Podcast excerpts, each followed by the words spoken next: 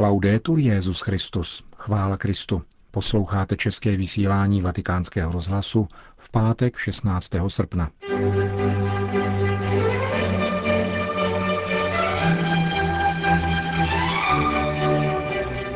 Po krátkých zprávách naší rozhlasové stanice uslyšíte dnes pravidelnou promluvu otce Richarda Čemuse ke 20. neděli liturgického mezidobí. Hezký poslech. Zprávy vatikánského rozhlasu. Egypt. Dramatická je situace v této zemi, kde muslimské bratrstvo vyhlásilo na tento pátek, který je pro islám svátečním dnem, takzvaný Den hněvu. Násilí si během uplynulých dní vyžádalo podle oficiálních údajů 623 obětí. Zabito bylo také 40 policistů a zraněno 3,5 tisíce lidí. Podle muslimského bratrstva, které se postavilo na odpor egyptské armádě, jež se chopila vlády, bylo zabito více než 4 tisíce lidí. Bylo také napadeno 22 kostelů. Křesťané, jejichž postavení v této zemi je i tak chatrné, se proto ocitají ve velkém ohrožení.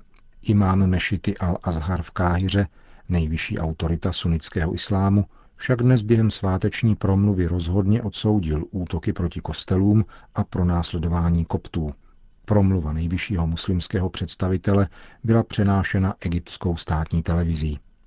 Papež František vyzval včera ve své polední promluvě v Castel Gandolfu k modlitbám za mír v této zemi. Spojené státy americké. Konference vyšších představených ženských řeholí ve Spojených státech dnes v Orlandu na Floridě zakončila své zasedání. Pětidenního výročního jednání se účastnilo 825 řeholnic a vystoupil zde také zvláštní delegát svatého stolce, arcibiskup John Selten, který byl jmenován papežem, aby dohlédl na reformu zmíněné instituce, která již delší dobu zaujímá stanoviska odporující církevní věrouce. Témata zasedání byla různá a zásadní, například vývoj role amerických řeholnic v proměnlivé společnosti, schválení rezoluce o nenásilí, otázky týkající se imigrace a volba nové předsedkyně a sekretářky této konference, která zastřešuje 80% řeholních sester různých komunit ve Spojených státech, tedy více než 57 tisíc řeholnic. Na programu zasedání však bylo zejména zaujetí postoje k dokumentu nazvaném Věroučné zhodnocení činnosti konference, vydaném Kongregací pro nauku víry v dubnu loňského roku, a zároveň k reformě požadované Vatikánem, která by měla zaručit věroučné zakořenění činnosti konference v církevním společenství. Apoštolský delegát pověřený sledovat tuto reorganizaci, arcibiskup Selten, se včera na slavnost na nebevzetí Pany Marie setkal s apoštolským nunciem ve Spojených státech, arcibiskupem Karlem Maria Vigano, aby společně zhodnotili průběh plenárního zasedání, kterého se oba účastnili a na kterém také vystoupili. Obsah jejich rozmluvy však ještě nebyl zveřejněn. Ve své úterní promluvě v plénu arcibiskup Sorten řeholnicím řekl, že přichází jako reprezentant papeže Františka a zároveň jako přítel a bratr. Nuncius Vigano zase podal hlavní body promluvy svatého otce z audience účastnic zasedání Světové unie generálních představených ženských řeholí z 9. května letošního roku ve Vatikánu.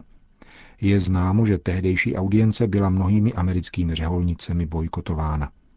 Dnes odpoledne se očekává vystoupení odstupující předsedkyně konference sestry Florence Deacon, na jejíž místo byla zvolena sestra Carol Zinn. Obě jsou z řeholní kongregace sester svatého Josefa. Větnam.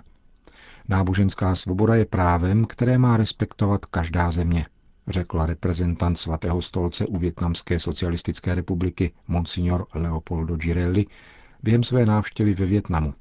Informuje o tom agentura Asia News.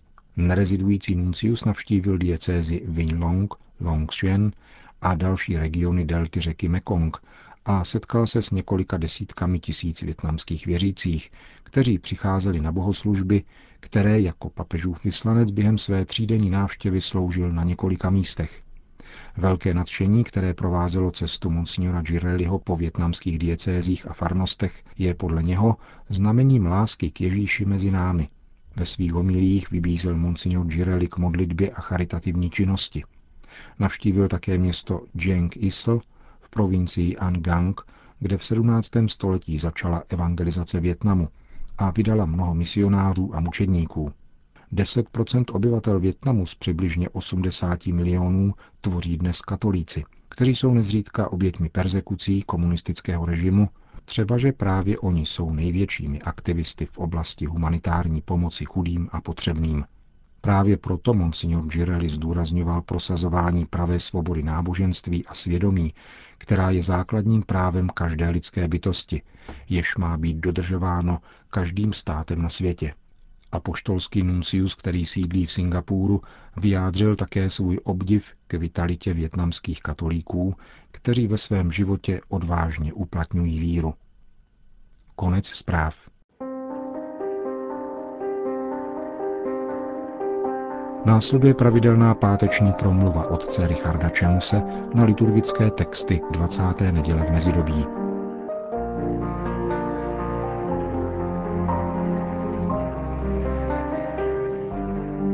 Když roku 1521 Ignác z Loyoli bránil španělskou pevnost Pamplona, byla přesila francouzského vojska tak veliká, že posádka se rozhodla kapitulovat.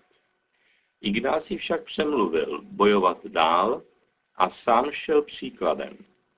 Teprve když on padl pod dělovou koulí, posádka se vzdala a samotní francouzi salutovali, když zraněného Ignáce vynášeli na nosítkách ven. Ignácův postoj, nevzdávat se, byl hrdiný. 2000 let zpátky. Obdobná situace ve svaté zemi. Jeruzalém je po 20 let sužován Babyloniany. Babylonská armáda po dobu roku 587 před Kristem obléhá Jeruzalém. Prorok Jeremiáš veřejně hlásá, že jediná záchrana je vzdát se. Jak lze kvalifikovat postoj starozákonního proroka Jeremiáše který v skutku nebyl žádný zbabělec. Prorok si uvědomil, že ozbrojený konflikt by pro dlouhým obléhání vyčerpané obyvatelstvo Jeruzaléma mohl skončit tragicky. Masakru. Nejen, že to tedy není zbabělost, je to odvaha mnohem větší, než ji měli vládní úředníci, kteří Jeremiášova slova nechtěli slyšet. Měli zřejmě na zřeteli svůj vlastní prospěch víc než prospěch lidu. Jeremiáš jejich plány křížil. Oni však lstivě řekli králi, ať je zabit tento člověk, neboť oslabuje ruce bojujícího mužstva, které zůstalo v tomto městě, i ruce všeho lidu, když tím mluví takové řeči, protože nehledá tento člověk blaho tohoto lidu, ale jeho neštěstí. Politicky slabý král Sidkiách podlehl nátlaku vládních úředníků a nechal Jeremiáše uvrhnout do cisterny ve vězeňském dvoře. Zabředl tam do bahna a zahynul by žízní a hladem, kdyby Etiopan Ebedmelech si nevyprosil na králi jeho propuštění. Tyto události 6. století před Kristem nestrácejí nic na své aktualitě. Dvě desetiletí trvající pokoření Jeruzaléma Babyloniany nějak podivně připomíná 20 let okupace sovětskou armádou v letech 68 až 89. Kdo navštívil jediný jako památník zachovaný komunistický koncentrák u Příbramy, vojna, nemohl si nevšimnout, takzvané korekce. Je to jakési vězení ve vězení, kterým se trestaly sebe menší přestupky.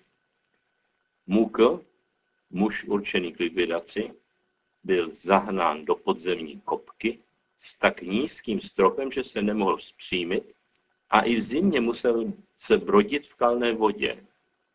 Sníženou dávkou už bez tak chavé stravy se jen tak tak udržel při životě. Nepřipomíná to nápadně Jeremiášovu cisternu? Tehdy jako nyní má ovšem poslední slovo hospodin a naděje v něj nesklame. Takže Žán 40.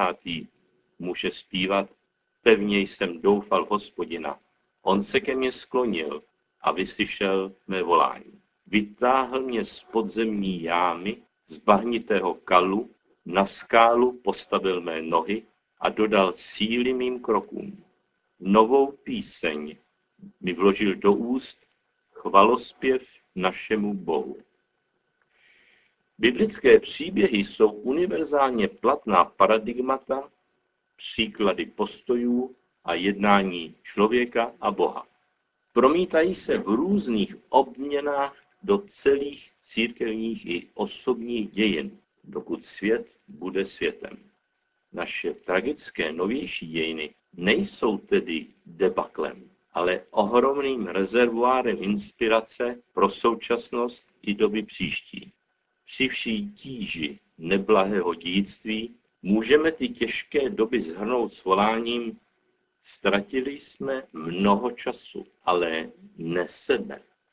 Tak totiž nazval Tomáš Bursík roku 2006 sebraná svědectví s podtitulem Životy politických vězeňkyň v československých věznicích 50. a 60. let 20. století.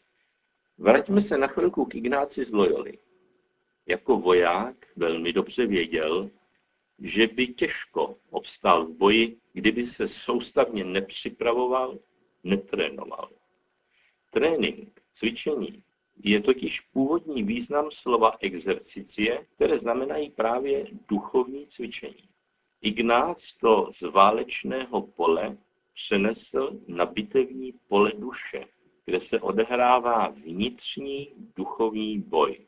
Už v listu židům najdeme toto srovnání neviditelného souboje se sportovním zápasem. Možná nás překvapí, že na tuto sportovní ba válečnou mluvu narazíme i u samotného Krista v Evangeliu. Na jeho nesmlouvavosti poznáme, jak pánovi na některých věcech záleží. Autor meditační zahrady v Plzni, památník obětem zla, plukovník Luboš Hruška, v jednom televizním pořadu řekl o své konverzi vyvězení toto. Jednoho dne si Kristus každého z nás, jak se patří, podá. Hruška potkal Krista na křížové cestě se zastaveními jako Spielberg, Pankrác, Bory, Opava, Leopoldov, Ruzině a Jáchymovský pracovní tábor Bytís. I on zakusil pachuť bahna na dně cisterny, rozumějí podzemní kopkách korekcí komunistických lágrů. Důvod byl radikalita, se kterou hájil hodnoty, o kterých nelze dělat kompromisy. Ty je třeba vybojovat nejdříve ve vlastním nitru, aby je člověk mohl věrohodně zastávat i navenek. Bible tomu říká nerozdělenost srdce, neboli spravedlnost. Blaze těm, kdo jsou pronásledováni pro spravedlnost, neboť jejich je království nebeské. Čteme v blahoslavenstvích. Bývají situace, kdy slovům je dáván jiný smysl, který se obrací v pravý opak toho, co znamenají. Pravda je pak vlastně lež. Mír je vyhlazovací válka a svoboda je otroctví. Pak musí přijít oheň, který vypálí špínu, nás očistí a skrze nás očistí celý svět. Tento oheň ať v nás stále plane, jako lampy těch, kteří čekají na Krista. Hovořil otec Richard Čemus.